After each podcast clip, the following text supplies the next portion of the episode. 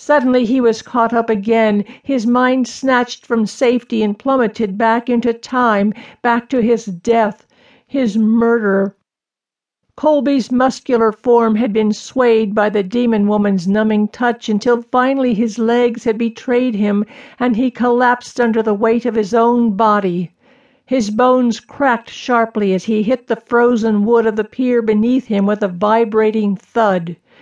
That woman that hauntingly beautiful woman reached out to him then, and with the point of her left index finger she traced her own hot passion against the soft skin of his throat. At first her touch was as faint as a newborn's breath against his skin. Then as she moved to stand in front of him, her gaze locked onto his, there came a searing burn to his flesh his hands fumbled upward, weak and powerless. He tried to hold the gaping wound closed as it began to spill blood down his chest and onto the frost-kissed ground around them. She smiled at him then.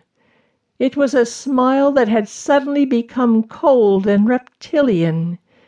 He watched as if in a dream, seeing his own body on a distant and blurred screen before him as he slipped faster and faster through time. She brushed past him, playfully licking at her fingers which had become soaked with his blood. His body teetered on the edge of the pier like some sort of grotesque bauble man spouting blood. His mouth gaped open in an effort to scream, only nothing escaped except a small washing of his own blood.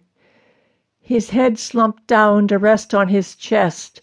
No longer was he able to hold it up under his own fleeting power. He scanned the dark water below, the pounding in his head growing fainter as he considered the horrors of drowning.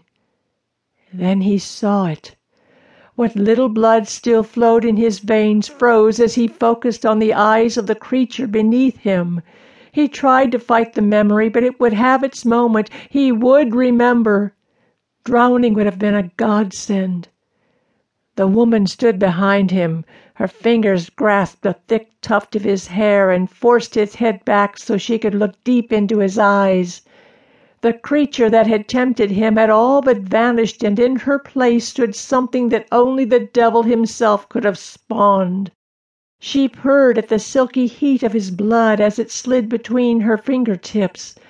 The creature bent and kissed him tenderly on the cheek. "Sleep well, little man," she hissed ever so gently in his ear, and then she shoved him forward.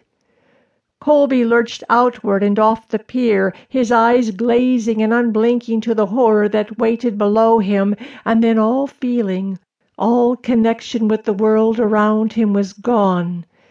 His body rose and fell, jostled about in the darkness like some unmanned puppet.